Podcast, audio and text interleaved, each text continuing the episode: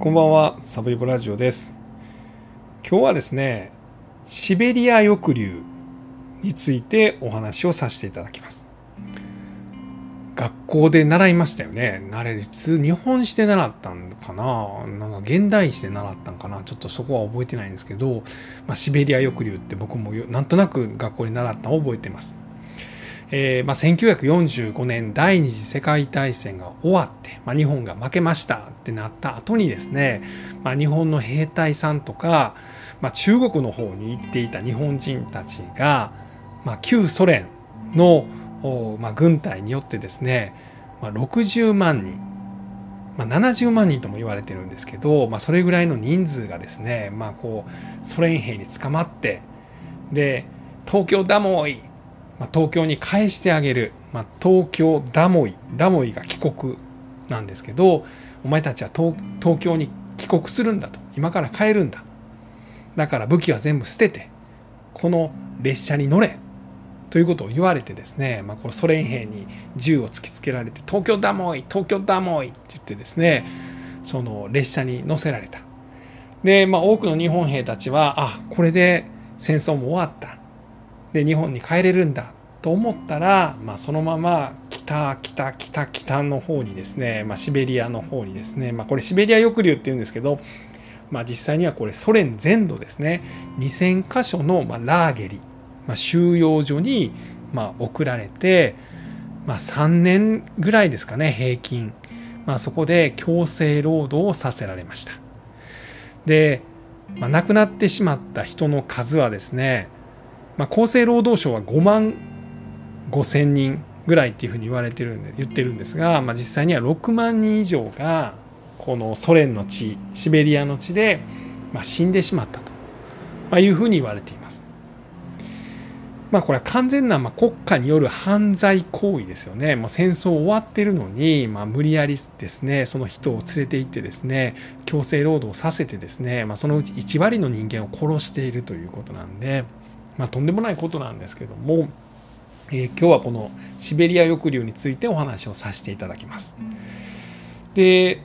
と2回ぐらいに分けようかなと思っています。まずはこのシベリア抑留というのはどういうもんだったのかというのと、まあ、もう一つはですね、まあ、今回このシベリア抑留調べるためにあの舞鶴の方に行ってきました。まあそのお前大阪やろと。寒い場は大阪に住んどんのやろ。もう舞鶴なんてそんな近いもんやんということなんです。まあ実際近いっちゃ近いか、まあ、バイクで高速で1時間半ぐらいですかね、まあ、京都のさらに北、まあ、日本海の方にあるのが舞鶴ですよね。でそこにですね、まあ、実はあの舞鶴引き上げ記念館という、まあ、シベリアで抑留されていた人の多くが、まあ、帰ってきた港があります。で、えー、そこにですねその当時の,、まあその記録、えー、多くの人がシベリアに抑留されてその後帰ってきた、まあ、その模型、まあ、どんな暮らしを強いられていたのかっていう模型とか、まあ、いろんな資料とかですね、まあ、映像音声なんかも残ってますし、えー、遺留品ですよね、まあ、その人たちが残したもの。あとまあ60万人70万人の人が捕らえられていたので、まあ、そのご家族とかを合わせるとですねたくさんの人が関わってるんですけれども、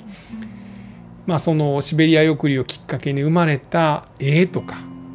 歌とか、まあ、本とか、まあ、いろんな手紙とかそんなも展示されていますので、まあ、最初はこのシベリア抑留について話をして、まあ、2回目以降で、まあ、その個別のお話と、まあ、そこから生まれたまあ、本とか歌とか、まあ、そういうお話もしていきたいなというふうに思っています。まずはこのシベリア抑留が起こったこの歴史的なちょっと背景をですね、まあ、ちょっと勉強したので少し聞いてください。と日本はですね1905年に、まあ、いわゆる日露戦争に勝利します。バルチック艦隊とかだったかな、まあ、そういうのを倒してですね、まあ、日本がこうロシアに勝利をするわけですよね。でその後1918年シベリアの方に、まあ、いわゆる関東軍の前身となる兵隊を日本軍がまあ送り込むんですよね。でその後ですね1931年に、まあ、中国の一部これまあ朝鮮半島はま日本が併合していました。その上側ですね。朝鮮半島の上側の中国の部分に満州国っていうのを作ります。で日本のですね国土の3倍まあ中国の大きな部分に満州国っていうのを作ります。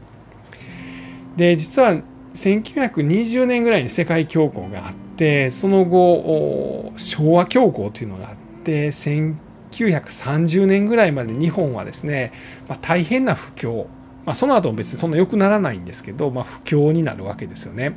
でその中で例えば北海道に住んでいる人とか東北に住んでいる人たちが、まあ、その農作物もあんまりうまいこと取れないみたいな時期が続いて、まあ、そのご飯も食べれないと子供が生まれたらですねもうちっちゃいうちからですね奉公に出さなあかんみたいな、まあ、そんな大変な時期があります。でそんな時に、まあ、日本政府はまあそれやったら東北とか北海道の人を満州に行ってよと。で、まあ、満州で働いてよと。新しい国ができたんだと。でさらにこの関東軍で、まあ、一部は兵隊として戦ってよと、まあ、いうようなことで北海道とか東北の多くの人が満州に渡っていきます。まあ、200万人ぐらい行ったっていうふうに言われてるそうです。でまあ、その人たちがですね、まあ、もちろんその例えば満鉄という、まあ、満州鉄道ですよねその鉄道を作ってみたりとかあとはその関東軍に徴兵されて、まあ、兵隊として戦ったりとか、まあ、そんなふうになっていました。で、まあ、やがて日本はですね、まあ、アメリカと戦争を始めます。で1941年になってですねまあ、ソ連と日本が日ソ中立条約というのを作るんですね。まあ、日本はアメリカと喧嘩してるし、まあ、戦争してるし、えソ連はドイツと今から戦争するんだと。で俺ら2人はさまあいろいろま戦争してるけど俺ら2人が戦争するのはとりあえずやめようや。これ日ソ中立条約です。これができます。なんですけど、その後日本がですね、アメリカにぐいぐいぐいぐいやられてですね、1945年終戦の年の2月に、まヤルタ会談っていうのが行われるんですね。これあの、ソ連からはスターリンが来ました。アメリカからはルーズベルトだったかな。イギリスからチャーチルですね。まあもうあの、ヒトラー率いるドイツはもうやられかけ。で日本も結構アメリカが追い詰めてるみたいな状況で、まあ、このおそらくその後戦勝国になる、まあ、俺ら勝ち組やなと。で集まってその後、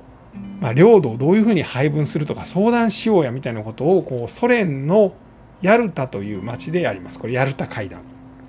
でそこでアメリカがまあロシアに言ったそうです。まあ、ソ連か、まあ、スターリンかだからもう今から喋る僕はアメリカのルーズベルトが喋りますね。なあなあスターリン今さもう日本日本と戦ってんねんけどさ俺。もうヒトラーもう負けかけてるやん、まあ、いつももう終わりやん。だからもうお前もヒトラーに勝つやん。で勝ったら日本を上から攻めてくれへんと。お前上から攻めてくれたらさ日本をまあ満州の上の方から攻めてくれたら俺もう下から行ってるから。沖縄とかの方から行ってるから。これで挟み撃ちになって。もう完全勝利やん。でもしお前が日本上からやってくれんねやったら日本がまあ降参ってなった後樺太とか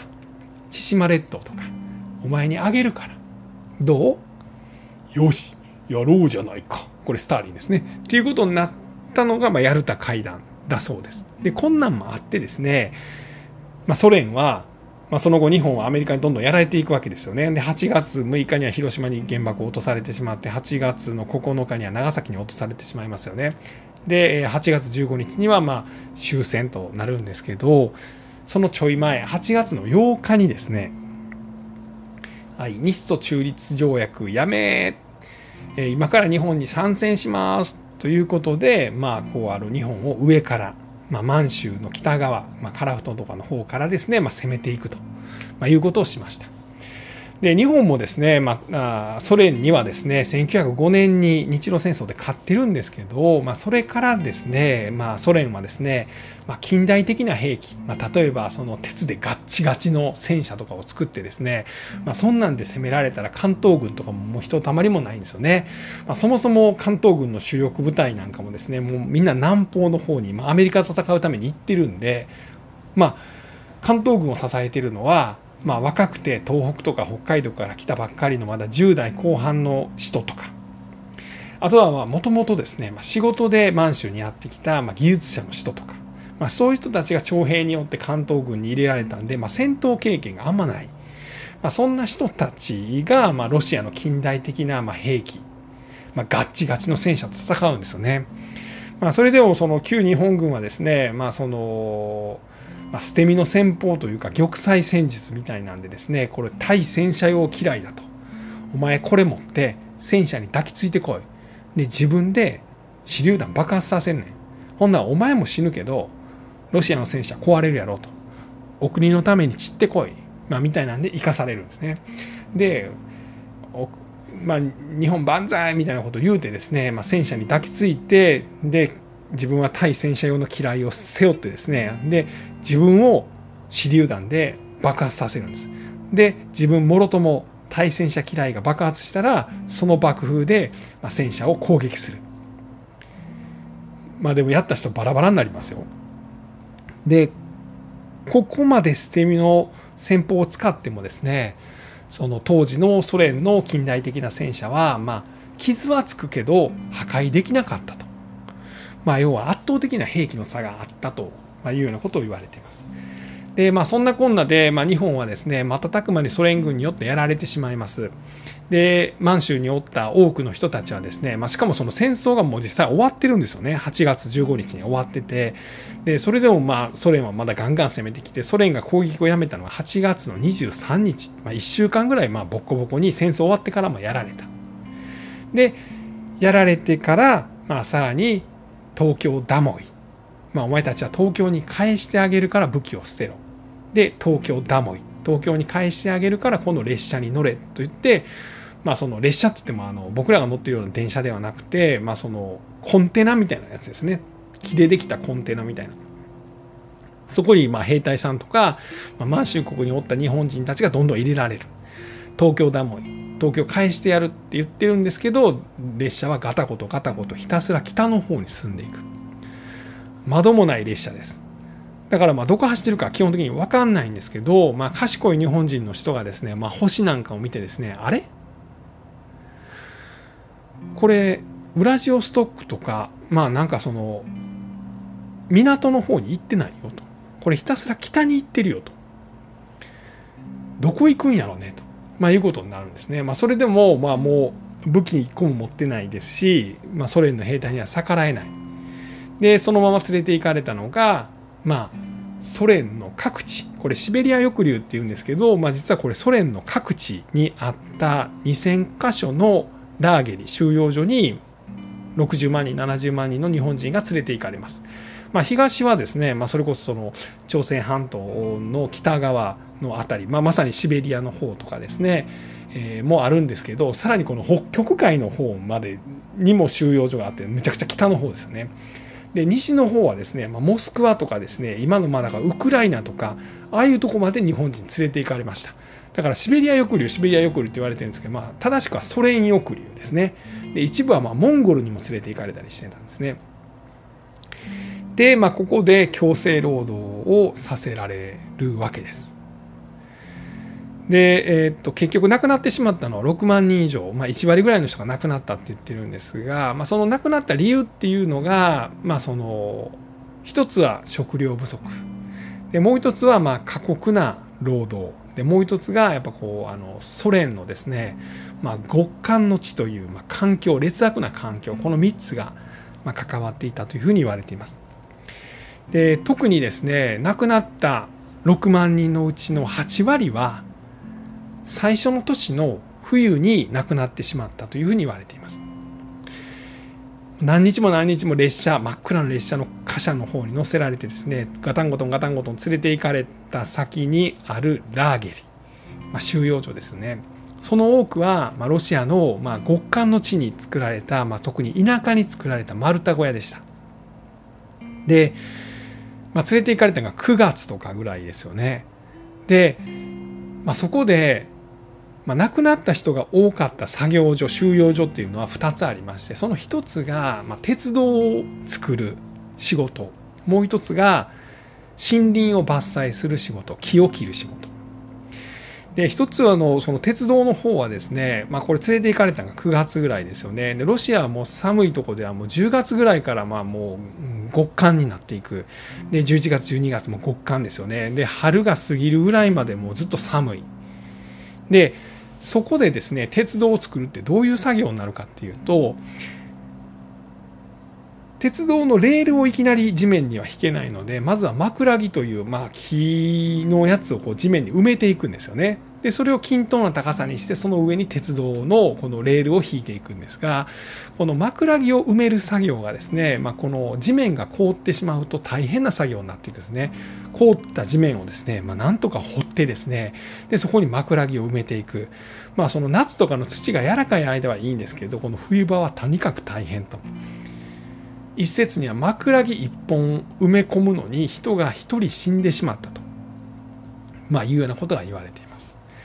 でもう一つ多くの人が亡くなった収容所というのがこうあの木を切り出す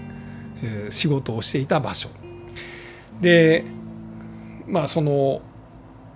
冬場にはマイナス30度マイナス40度になったらようやく作業中止なんですけどマイナス30度でも外で仕事をさせられるんですね。まあ、もちろんそのあの関東軍とかが着ていたそのあの街灯っていうんですかそのなんか防寒具が着てるんですけれども、まあ、ノコギリを持たされてですね2人1組で、まあ、でっかい大木をギコギコギコギコ切るんですよね。でしかも、まあ、その当時のソ連はですね計画経済ですよね、まあ、ノルマを達成できなかったら罰を与えられるというやつです、まあ、罰って何かっていうと飯を減らされるんですよね。でただでさえ戦後の、まあ、ソ連には、まあ、日本も一緒ですけど、まあ、食料事情が悪かった。食い物がなかった。でその時にですね極寒の地で働かされてですね、まあ、マイナス40度とかって普通にいるだけで鼻が凍って凍傷になって取れてしまうっていうぐらい寒いところなんですね。でそこで働かされて飯なくてですね、まあ、それで多くの人が亡くなってしまったと。でさらに少しでも暖かくなってくるとシラミとか南京虫がその収容所の中には大量に発生する。でこれがですね昼間くたくたになるまで仕事してなんとかこうちょっとしたこの黒パンとかスープみたいなもので食べるんですけれどもまあ疲れたから寝たい。でも南京虫にぶしゃぶしゃ刺されたらまあ痒くて眠れない。疲れと睡眠不足と空腹でまあちょっとおかしくなってしまったり病気になってしまったり。でまたシラミっていうのはあのチフスという病気を媒介するんで、まあ、チフスってこう高熱が出たりするんですけどね。でそんなんで多くの日本人が亡くなったというふうに言われています。でまあ実際そのいろんな本とかを見てますとその収容所によってはいいとこもあったそうです。でそれはどこかというと都会の収容所っていうのはやっぱりその、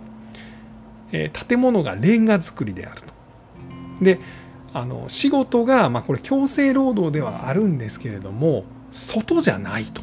まあ、例えば工場でですね、まあ、機械を扱う仕事であったりとかその木材を切り出してきたものを加工するような仕事であったりとかでこういうところは寒くはないんですよね極寒ではないんです。なので、まあ、こう凍えてなくなってしまうとか、まあ、そういうことは少ない。でさらに都会はですねそのお風呂なんかもあったと、まあ、いうことでまあその都会に行っていいところで働いた人もええとこっつっても強制労働なんですけどまあまだマシなところで働いてた人とこの田舎のですねこの材木切り出したりとか、まあ、鉄道を作るみたいなこのレールを引くみたいな仕事をさせられた人の間では、まあ、結構その差があったと、まあ、いうようなことが言われています。で舞鶴にその引き上げ記念館があるわけなんですけどもえー、日本はですね、まあ、戦争が終わったのが1945年で1945年のタイミングで日本人は6000万人ぐらいいたというふうに言われてるんですけどその1割ぐらいがま外国にま兵隊とかその兵隊に関係する仕事で行ってた、まあ、だから660万人ぐらいですね。でこの人たちが一気に日本に帰ってくる。これがま引き上げ事業というふうに言われました。でこの引き上げ事業のために日本には18個ぐらいの港、まあ、引き上げ受け入れ港っていうのが作られました。これいわゆる引き上げ港ってやつですね、まあ、一番有名なのがあの佐世保の方にある浦頭港というところなんです。で次がですね博多港。で3つ目が舞鶴港っていうふうに言われています。まあこれはその何人帰ってきたかによってランキングがついてるんですけどでこの3つ目の舞鶴港が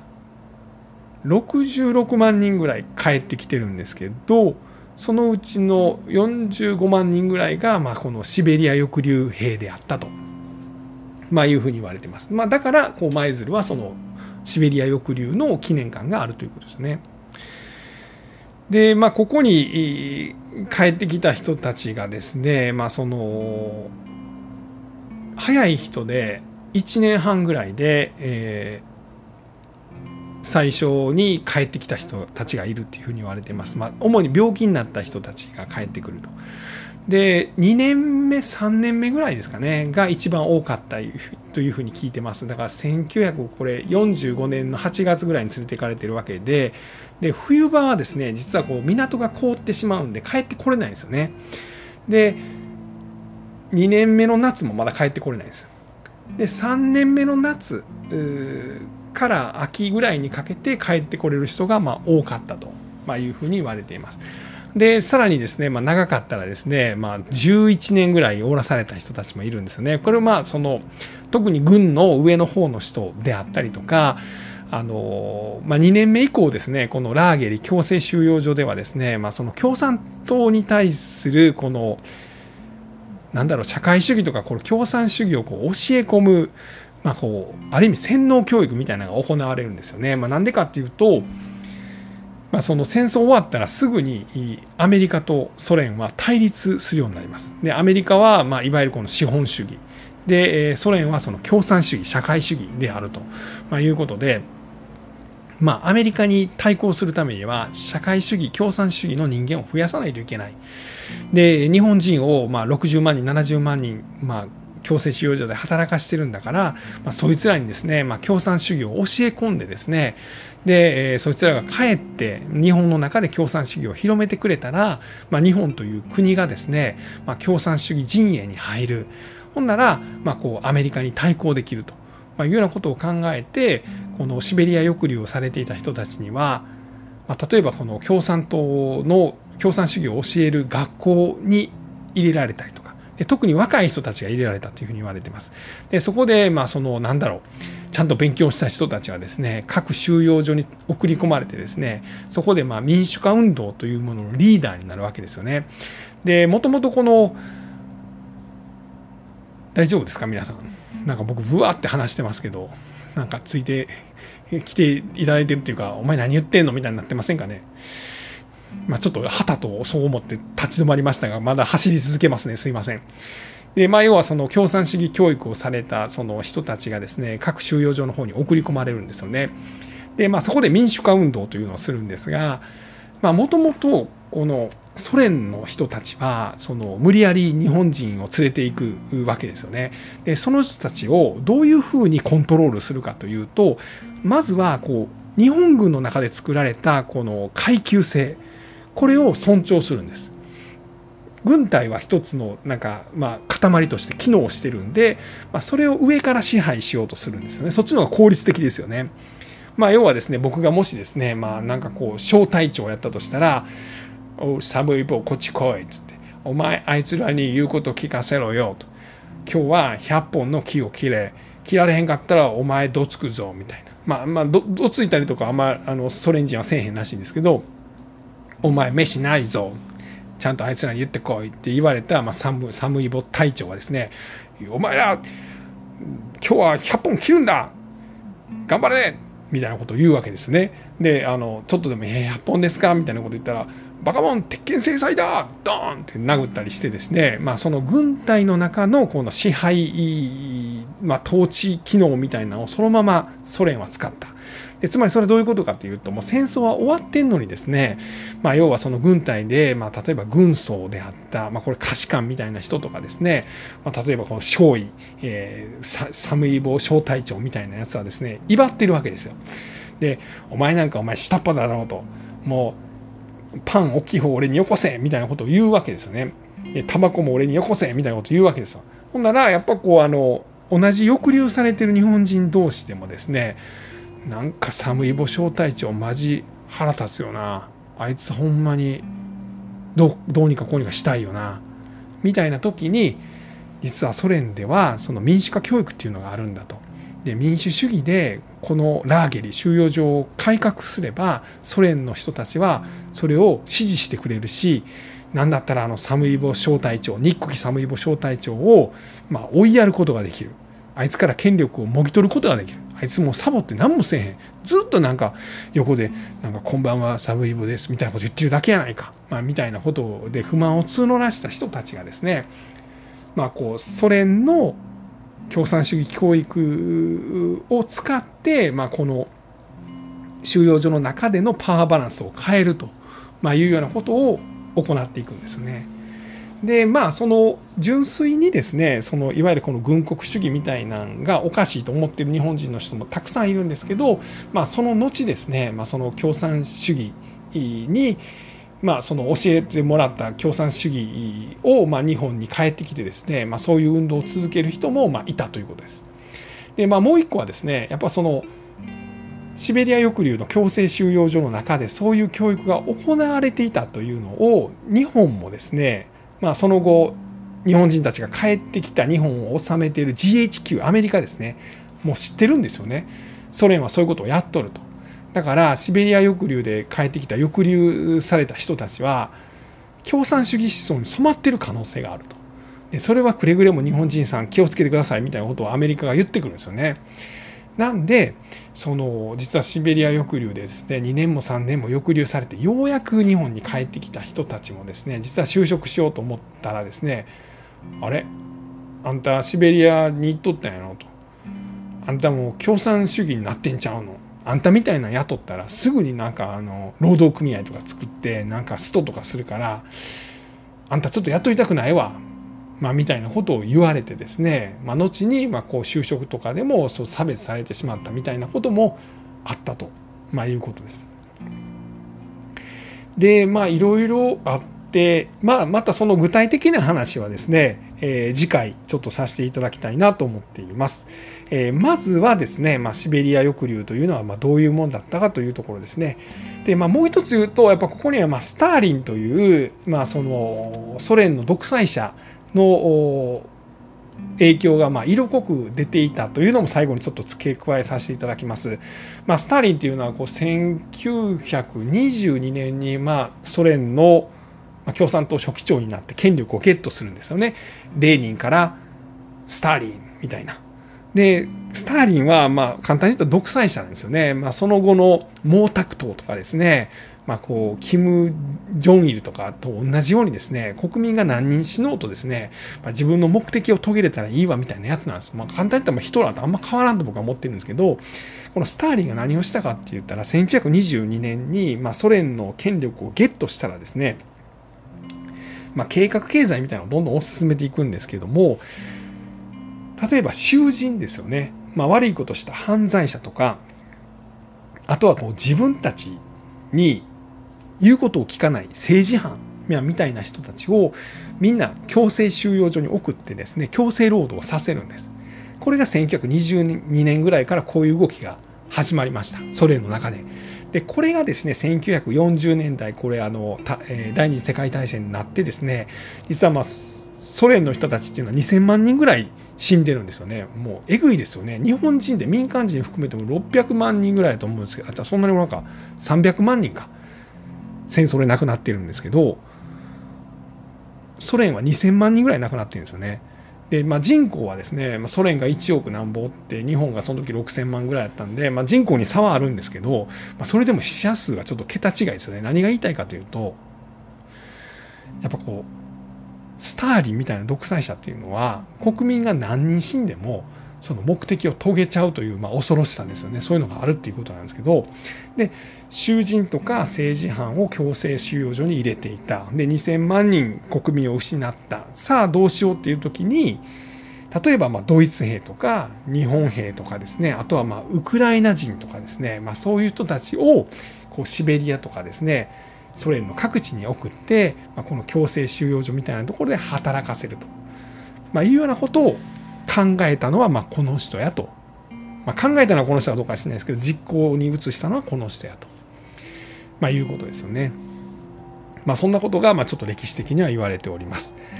ではまあ次回はですね、まあ、実際その舞鶴の引き上げ記念館でま聞いたこととか、まあ、そんな話をしたいと思います。えー、今日は、えー、シベリア抑留第1弾でございました。ありがとうございます。